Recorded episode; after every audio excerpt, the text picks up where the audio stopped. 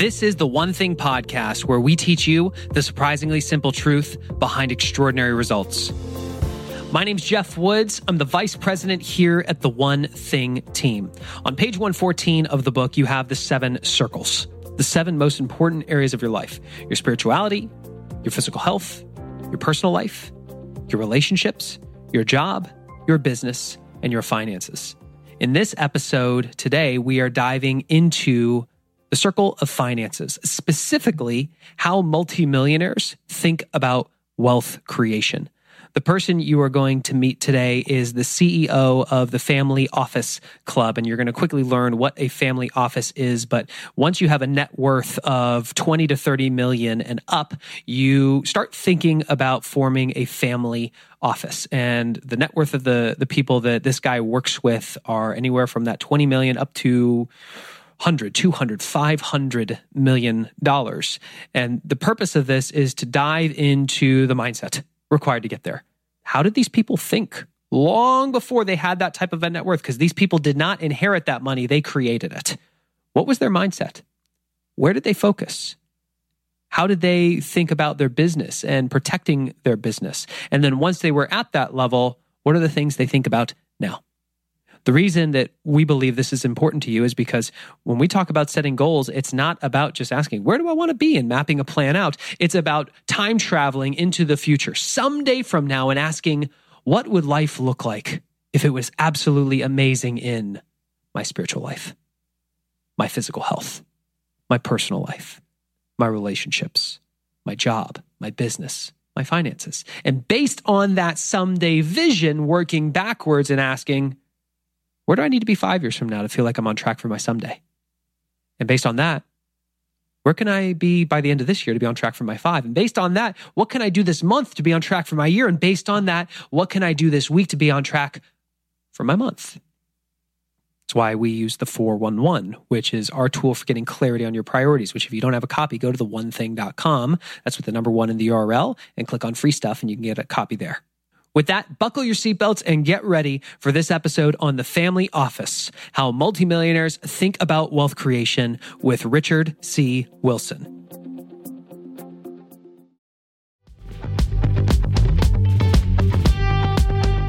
Eating healthy is an investment. It's an investment in yourself, but it also often requires an investment of your time. But good news is, Factor has delicious, ready to eat meals that are ever fresh and never frozen they're chef created, dietitian approved, and ready to eat in just two minutes. With Factor, you can choose from a weekly menu of up to 35 options, including popular things like Calorie Smart or Keto Direction or Protein Plus or Vegan and Veggie. Also, discover 60 more add ons every week, like breakfast on the go, lunch snacks, beverages to help you stay fueled, feel good all day. And we know our listeners here at The One Thing are focused on health and health goals. That's why we choose to partner with Factor. And if you visit factormeals.com slash 150 and use code 150, you can get 50% off your first month plus 20% off your next month. Again, that's factormeals.com slash ONE50 and use code ONE50 to get 50% off your first month plus 20% off your next month.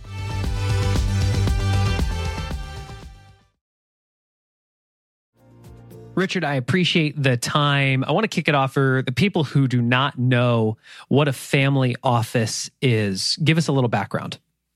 Sure. Essentially, as you become wealthier, you have different needs, and every little mistake you make can cost you a lot more. So, very naturally, the wealth management and protection needs of someone who's worth 20, 30, 100 million dollars or much more are different. And that's why there's a family office, which just is a holistic wealth management and wealth protection system for protecting and growing your wealth. It's really as simple as that. There's really only a few types, and the main two types is a single family office just for yourself. So the whole team is serving your investment goals and protecting you. And then there's the multifamily office, which might have three clients, 10 clients, 50 clients, but it's one organization serving a lot of external clients, almost like just a more holistic wealth management firm and it's not just for you and your family and you don't have to manage that team but it's a you know a centralized organization for many clients so what i'm hearing you say is when, when people you know they say oh put 10% into your 401k you get to a certain net worth level that you're not just handing your money to one of those big companies to management to manage it. An actual team gets assembled for you. Right. That's correct. Yeah. You need a different skill set and you need a more holistic team because imagine if you have an insurance agent you use and then a wealth advisor and a CPA and then someone who helps you in the real estate investment space. If they don't talk to each other and you take a 3% hit on your taxation, maybe that's no big deal. Maybe it's, you know, $7,000 that you lost or 17,000. But if you're worth 50 million and you take a 7% hit on a major part of your portfolio, that could have paid for a full-time team uh, for part of the year or the whole year from that one little mistake of people not talking to each other, not watching the details. That just shows why little mistakes are magnified when you're worth more. And to make matters worse, when you're worth so much, everybody wants your time. Everyone wants to ask for your money. You have a large team. You have many assets to oversee. You're usually a more popular person on planet Earth when you have a lot of money. So you have less time. You're more likely to make a mistake, to be honest, because you're just so stretched thin for time. Right, right. And, and like we mentioned, the reason we're having this conversation is a lot of people set goals just looking forward. And the way we teach it is go way out someday you know, think about it. What do you want your net worth to look like someday from now? And if you imagine being a multi multi millionaire, this is very much something that you will need to be considered. So we're going to dive into number 1 how you get there. And then number two, once you are there, the things that you need to have in consideration. So, Richard, at this point, you've got 1,500 different registered family offices that you work with. So, you've had your fair share of interacting with people who play at that level. For the people who don't have a 20 to 30 million dollar net worth yet, what are the trends and themes that you saw that got those people to that level? Sure, it's a great question, and uh, it wasn't the reason I got into this space, but it's what keeps it constantly interesting. Because selfishly, I love seeing how the centimillionaires I work with created their wealth and are now propelling it forward and their defense is oftentimes a good offense within their space. And so, very much connected to everything you do, I found that it is a very focused approach. They do oftentimes look at their business portfolio like a strategic chessboard and not like, hey, I'm doing this one thing for the rest of my life. They more look at it as what is my one biggest strength? What is my one strongest, as Dan Sullivan would say, unique ability? And they would they oftentimes find that they find how they create value and then focus on that. And that can mean focusing on manufacturing only for 40 years for all of their proactive investments. It can mean going into a certain type of real estate niche and using very rinse and repeat strategies and always iterating those over time. But the, ma- the main thing that I've uh, gotten from it is that it is the second and the third generation families that typically diversify themselves to such an extent that they have no real concentration anywhere and they're just trying not to lose the first generation's wealth. And the ones who are propelling their wealth forward, there's no blanket investment advice for anyone. So obviously, don't anyone take it as this. But from my client set, I just see that it's second, third gen who are diversifying like crazy, trying to play defense at the extreme, while the ones who are jumping their net worth by 100 million a year, 50 million a year, which are currently my clients, they're playing an offense by focusing on where they can add the most value in the economy or within their business niche. And I just see that as a very distinct difference between those that are growing their wealth rapidly. And I'm happy to answer more questions about that because we could talk about this one question the whole time if you wanted to. um, it's something that uh, you know I never get tired digging into deeper. And I want to clarify something: the majority of your clients did they inherit this money or did they make it themselves? Um, only one of our 25 clients worth over $100 million uh, inherited the wealth. The rest are all self made. None of them won the lottery by chance. None of them are professional athletes either. They weren't born with great genes. And that is the sole reason, like physical genes at least weren't the reason. So I think that is really important. These are self made people, and they're pretty much the, the winners in the game of capitalism. I know uh, for a fact that also wasn't gotten through, you know, ill or bad ethical political means because you hear about that a lot in the media now too right right I think that's important for people to understand because I'm, I'm, putting myself in your shoes and you're listening to this going, but I didn't inherit this wealth. And maybe I don't have clarity on what that one area is I'm going to focus on. I'll, I'll share with you, you know, there's the quote in the one thing from FM Alexander people don't decide their futures. they decide their habits, and their habits decide their futures. I look at somebody like Gary Keller and I asked what habits did he acquire that made him Gary Keller? And the one that I can really put my finger on is he mastered succeeding through others, which I then mm-hmm. applied the focusing question what's the one thing you can do such that by doing it would allow you to succeed through others. And it came down to coaching people to their possibilities. Well, what's the one thing you can do to coach people to their possibilities? Ask them great questions. Well, what's the one thing you can do to learn to ask great questions? And I got it all the way down to it was ask one question a day when I normally would have told. And that became a habit for me and has unlocked so much. It's blown my mind. My question for you, Richard, is when you look at these people, what do you think the habits are that they acquired that made achieving their someday vision a reality? I think part of it is a, a hunger for a competitive advantage in the marketplace, and they're constantly sharpening that edge. So it could be an information edge, it could be their vertical integration, it could be their acquisition of choke points, it could be a niche domination of a space or a platform strategy where one part of their business produces leads for another part.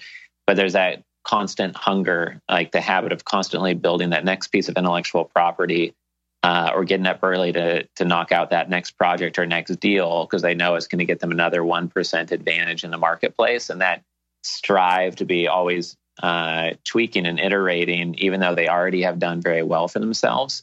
I think is kind of a mindset, you know, habit uh, that turns into like daily actions for them, and I think that part of it comes from getting to a point in your life where you don't need to work ever again if you didn't want to. So if you are going to choose to work, you might as well do something that you are enjoying and play the game that you want to be playing. So these aren't people that are like forced to be working to pay their mortgage. They're like, hey, I'm free from that. So I want to move towards what I want to do, not just moving away what I'm trying to keep from crumbling, like, you know, debt over their head or something. And the way I, that I relate to this, because I'm not a centimillionaire and these people weren't either, is just looking at how you can move through different phases towards that and get to the point where you've got the team around you to do the things that you enjoy doing the most and to focus on the space in your industry where you do add the most value. So happy to provide a couple examples, but I've got a question because I want to summarize and, and, simplify it because mm-hmm. you're, you're talking at a high level. And I think for what I heard you say is that all these people are learning based. Right. Our question for you is if we were to follow you around and document your every action, would it tell us that you wake up every single day with a thirst to learn more? For sure, yes. I mean, I think that um, I used to think that meant reading a book a day or two podcasts a day or inputting a million new messages into my brain per day. That's what I used to think it meant. At some point, I got to a tipping point where the integrity of my actions with the things I had learned, and then being very focused with what learning curves I'm moving up and why became more critical than the volume of things I was learning. So if you have mm. high conviction in where you want to go, then you can say, okay, these three learning curves are absolutely critical, and I'm going to speed my way up those and black out the rest of the world. I don't need general business startup advice. I don't need copywriting help. I don't need leadership you know, Maxwell books or the six minute leader, et cetera. I need to learn how to raise capital, or I need to learn how to get access to new investors every week, or I need to learn how to close lower middle market small deals of my my smallest competitors. And those are the only learning curves I want to move up. So with a laser focus, I'm going to move up those very quickly instead of trying to be a little smarter in all these different areas you know, if you, if you don't know where you're trying to go, then you don't know what learning curves are critical. So I think that's it's all connected. Yeah, well, it's it's interesting. I think for a lot of people, they listen to a lot of podcasts, they listen to a lot of audiobooks or read a lot of books, yet there's not a lot of strategy behind it. They're not doing it because they have a specific, they're focusing on mastering this one subject and they're diving deep in consuming the content in that area so they can truly master it and build habits around that. They're diversifying their learning. Right. right. I'm, I'm hearing you say that these people, it's narrowing the focus.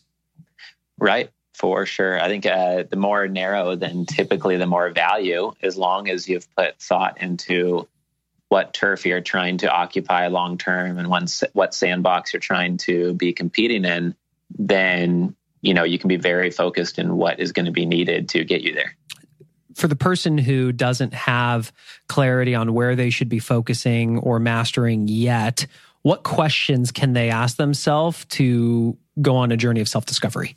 I would look back at their life of what where they've done well, where they've excelled, where people were amazed at the results they produced with very little effort, what they're drawn to do, even when they're not paid to do it, but also look at what the world will pay a lot of money for or what could make a lot of money, because um, otherwise you're not going to be able to pay the rent.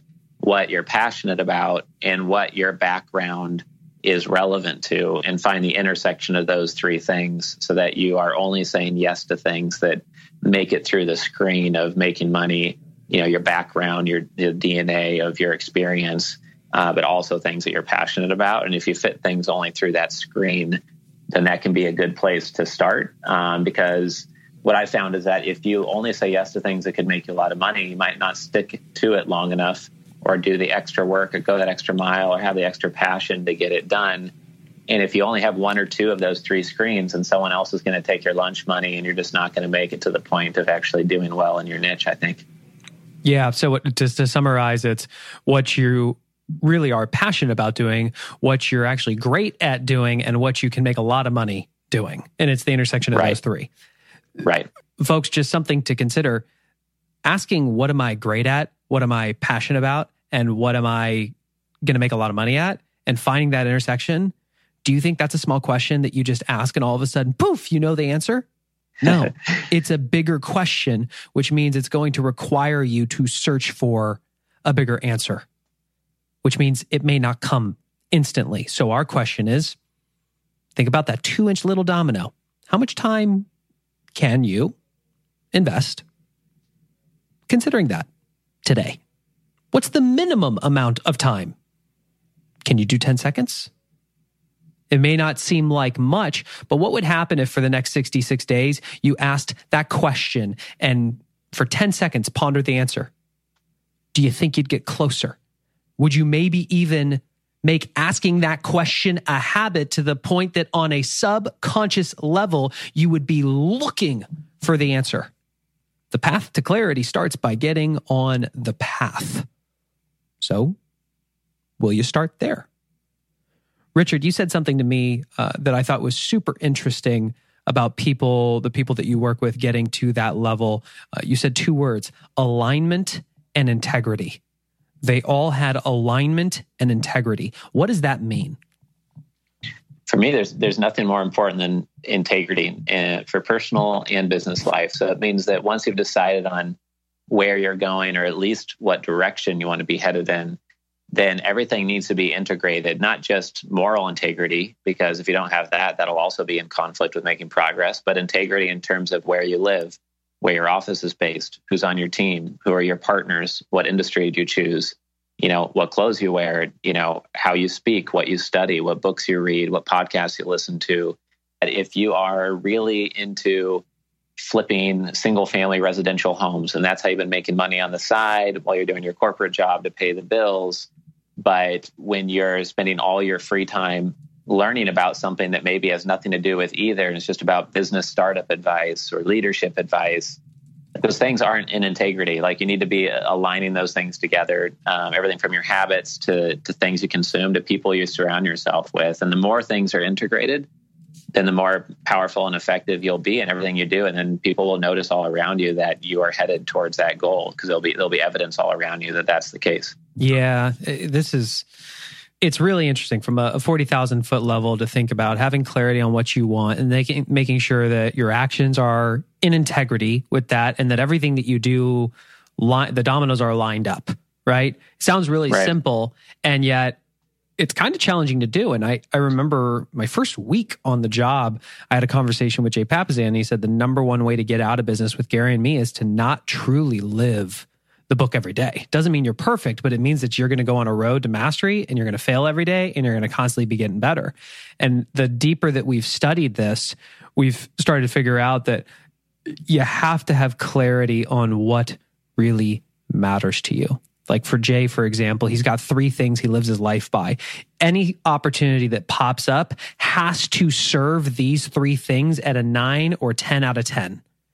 It has to serve family, it has to serve impact, and it has to serve abundance. Every opportunity his way has to contribute to him being there as the best father and husband, has to be there in terms of him expanding his impact, and has to be there in terms of creating abundance for other people. And if it doesn't meet those things, they say no. Do you see this with the people that you work with? For sure, for sure. And I think it's good that you said, oh, yeah, it sounds so easy because it's really not easy to implement. You know, I had um, all my friends and family growing up in Portland, Oregon, but I was running a business serving the ultra wealthy, and there's not many of them in that cold state with high taxes. So I made the uh, nice, nice dig. I made the uh, decision to you know move across the country, and now I live on the island of Key Biscayne, where at a single birthday party for my three year old's friend, you know, last week I met more family offices in that half day that just happened to be there at the birthday party talking to them casually than I did six years living in Portland, Oregon, running this business. So yeah, it was not easy to move myself across the country to a family office environment. It's fun to be here, uh, but making that decision to put my life in a more integrated situation is not easy to implement. Uh, I recently dropped out of a three-year-old mastermind group because just one of the seven people in my mastermind was the type of person that I just didn't want my brain being influenced by. and was just not a good moral character.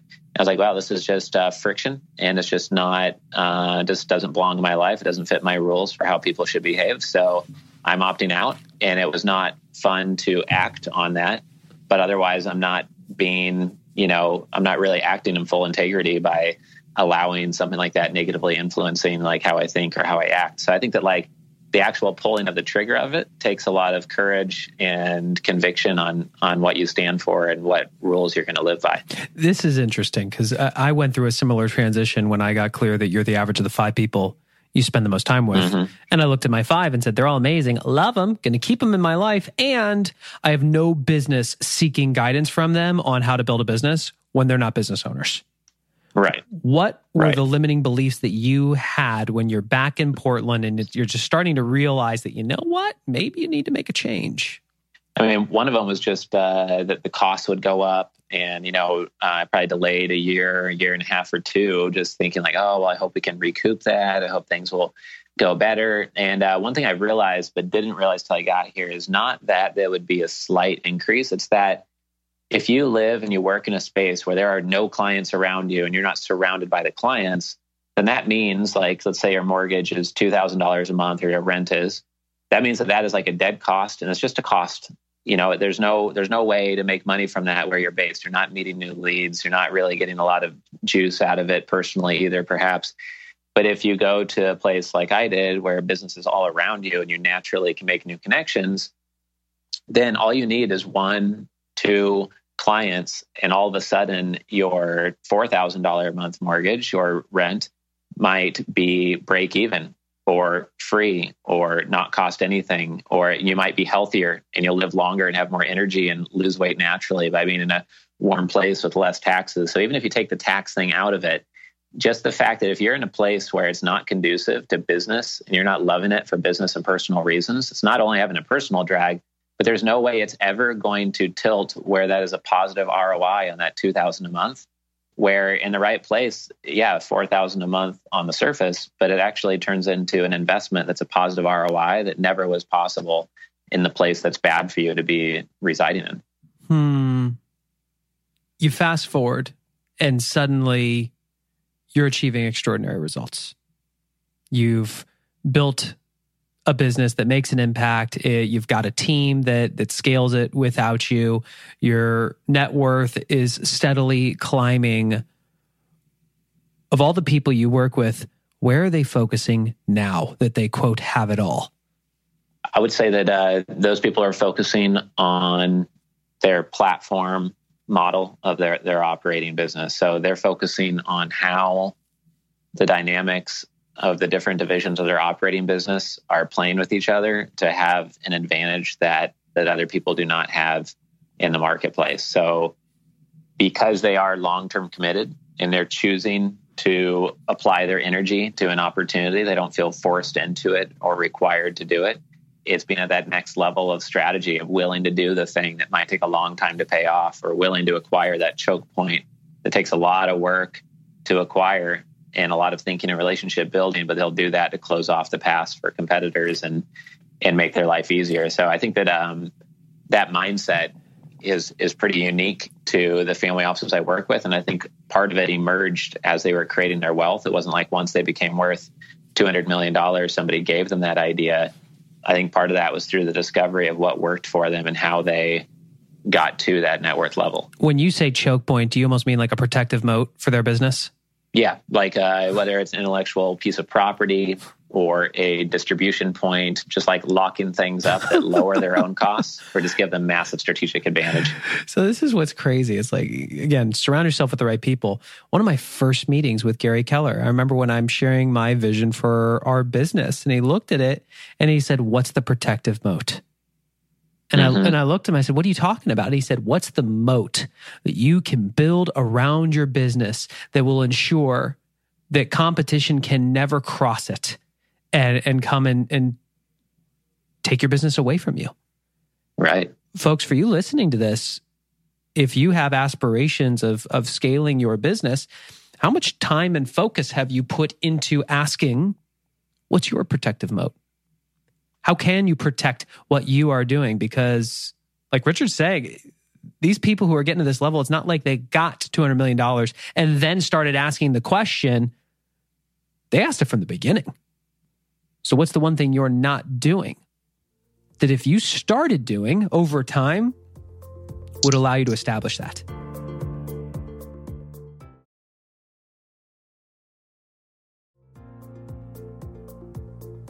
I remember Gary Keller teaching a class on wealth building, and he showed this slide called the path of money. And it showed basically where you get your lowest returns and ultimately where the highest returns come from. And the lowest returns were when you're passive and you're lending money, i.e., keeping it in the bank or, you know, you're not getting anything. And on the highest end, it's when you have control and you own the asset. And one of the greatest returns is, is business ownership. When you look at the people that you work with who have that level of a net worth, how are they investing their funds? typically they're focused just on the industry where they created their wealth. Uh, sometimes if the family is worth over four or five hundred million, they've they've chosen three different spaces to invest in. If they did not create their wealth in real estate, typically they're putting 25% into real estate. But one of the most important parts about that is just how they attract deal flow.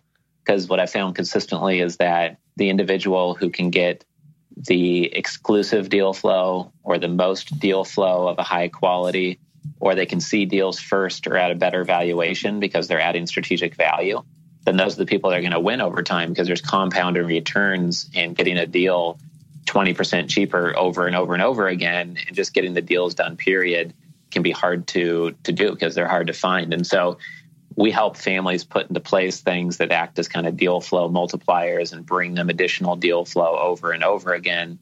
And i think there's some lessons here for listeners whether you are raising capital or whether you are looking to acquire small companies as an angel investor or a small single family office yourself, I think it's important to know that the best investors for a, a, small business or a venture are ones that already made money in that space because investors have to move up three kind of trust curves before they allocate typically. They have to move up the curve of what's going on in this whole industry uh, and the whole environment that you're in. What's going on within the specific executive team and the CEO or you yourself if you're the person raising capital you know how much can i trust the team? And then the very specific opportunity has to be trusted too. So for example if you're raising capital for a self-storage piece of real estate the person has to be aware of what self-storage is how it operates what's going on with the industry the macro trends on some level before they invest. They also need to know that you are a good captain of the boat of acquiring self storage units because of your background and your experience.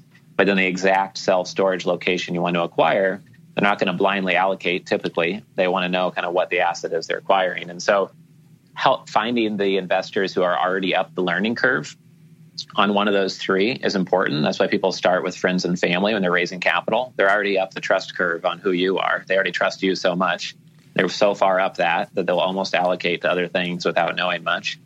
But once you've already done that, that's kind of intuitive. It's going to the people who are already up the learning curve on your industry because they created their wealth there and going there so that you don't have to explain the ABCs of self storage to someone. You can shortcut that and just skip to what your opportunity is and who you are.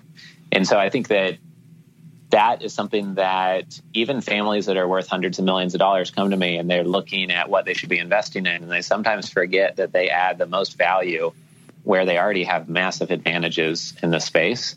So, believe it or not, like even the families who create that wealth have to be told this over and over again, uh, typically even though it seems like it should be obvious since that's how they created their wealth, it's not always intuitive to them that they should continue to do so.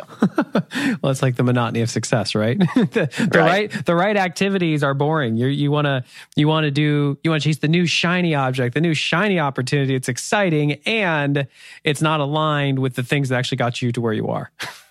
Right. So to, to recap, I, I heard three things. It's first and foremost having a knowledge of that specific industry as a whole. Then within the industry, being able to know that the executive team of that opportunity is the right team and that within that, that specific opportunity is the right opportunity. Right. Make, makes you uh, kind of think back of, well, I, I'm thinking back to all the other places that I have invested capital in the past and realize, wow, I was just gambling.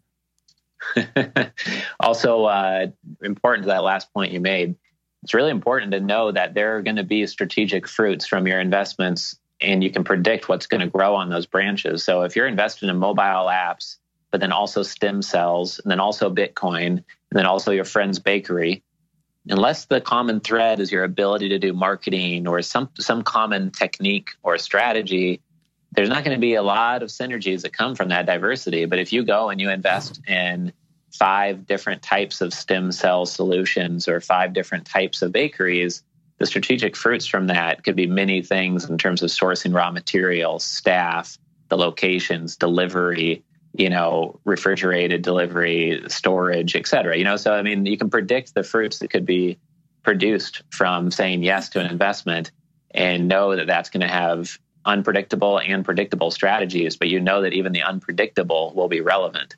And I think that's what a lot of families sometimes miss is they just start scattering their wealth around. And it's like, what's the best case scenario there? You get a one-time hit, but you you haven't, you know, focused on that as your area. So you're not gonna be able to use that hit to really take that lesson to your other holdings.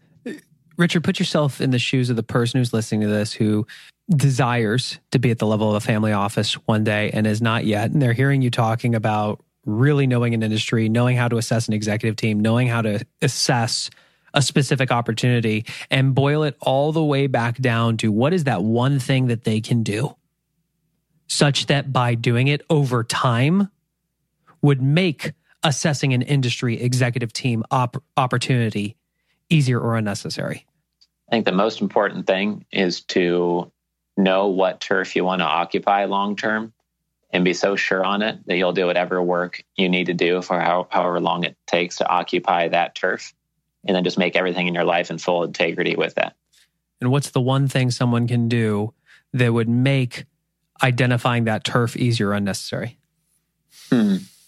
For me, it's an iterative process of just meditating on that question. I mean, it's just making the time to do that. There's nothing else that has a better ROI in my mind than being very reflective upon exactly what that turf is mm. and hmm. how the pieces of your life have to support it. So I, I think that like with taking actions before you know where you're going is just worthless energy being thrown around. For you who's listening, I'm going to lead you here a little bit. I heard Gary say once that to live an extraordinary life, you have to master something. And it only has to be one thing. So the question is, what's the one thing you can master such that by mastering it would make everything else easier or unnecessary? And if you don't know what your one thing is, what's your one thing? To figure out your one thing. Right. And like Richard just said, it's the iterative process of just asking the question. Can you simply ask the question once a day to the point that it becomes a habit? And if you did, what do you think would become possible? Richard, where can people learn more about you? Uh, the best place would just be familyoffices.com. We've got a free book there, and um, that has all the information on our our family office club community as well. Awesome, man. Well, thank you so much for coming on. This is a topic we have not covered before, so I think this brought a lot of value to people. Great, thank you as well. Well, there you have it. My conversation with Richard C. Wilson, CEO of the Family Office Club, which you can learn more about at www.familyoffices.com. I think the thing that really stands out on this episode is that people who achieved extraordinary financial success, at least per Richard, didn't get there through diversification. They got there through focus. They got there through planning, meaning they had a clear vision of what they wanted and they had a plan to get there. They understood what the objective, the big long term goal was, and they made sure that their actions every day were aligned and in integrity with their vision. Out of everything that you heard in this episode, what's the one thing that you can do such that by doing it would make achieving that type of a lifestyle easier or unnecessary?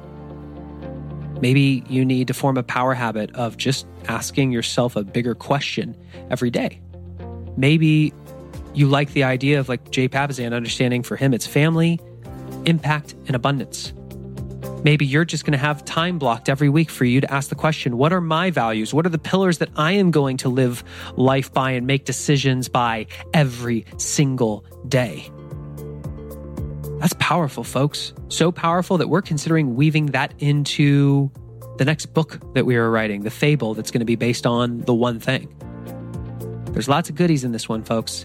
Think big about being the type of person who can achieve these types of results and then go small, really small, to the point that you identify that two inch domino that you can get up and simply knock down today.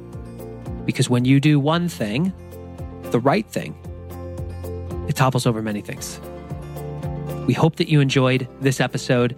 If you are not yet subscribed, if you're new to the One Thing podcast, go ahead and click that subscribe button wherever you see it on the screen. That way, all future episodes will automatically be downloaded to your device. And if you have not left us a rating and review recently, please consider doing so on your podcast player of choice.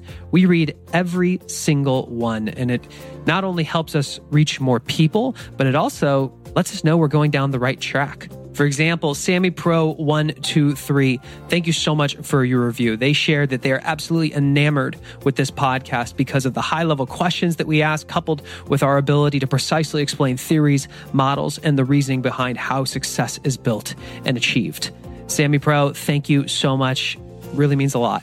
Folks, if you have not yet left us that rating and review, please do so. And a final note if you are interested in joining Jay Papasan and myself here in Austin, June 23rd and 24th for the One Thing Mid Year Reset Retreat, where we provide the space for you just to ask those bigger questions and put your plan in place for the next six months so you dominate the rest of the year, go to the onething.com slash reset retreat. That's with the number one in the URL, the onething.com slash reset retreat. And we'll see you there. Thanks so much, and we look forward to being with you in the next episode.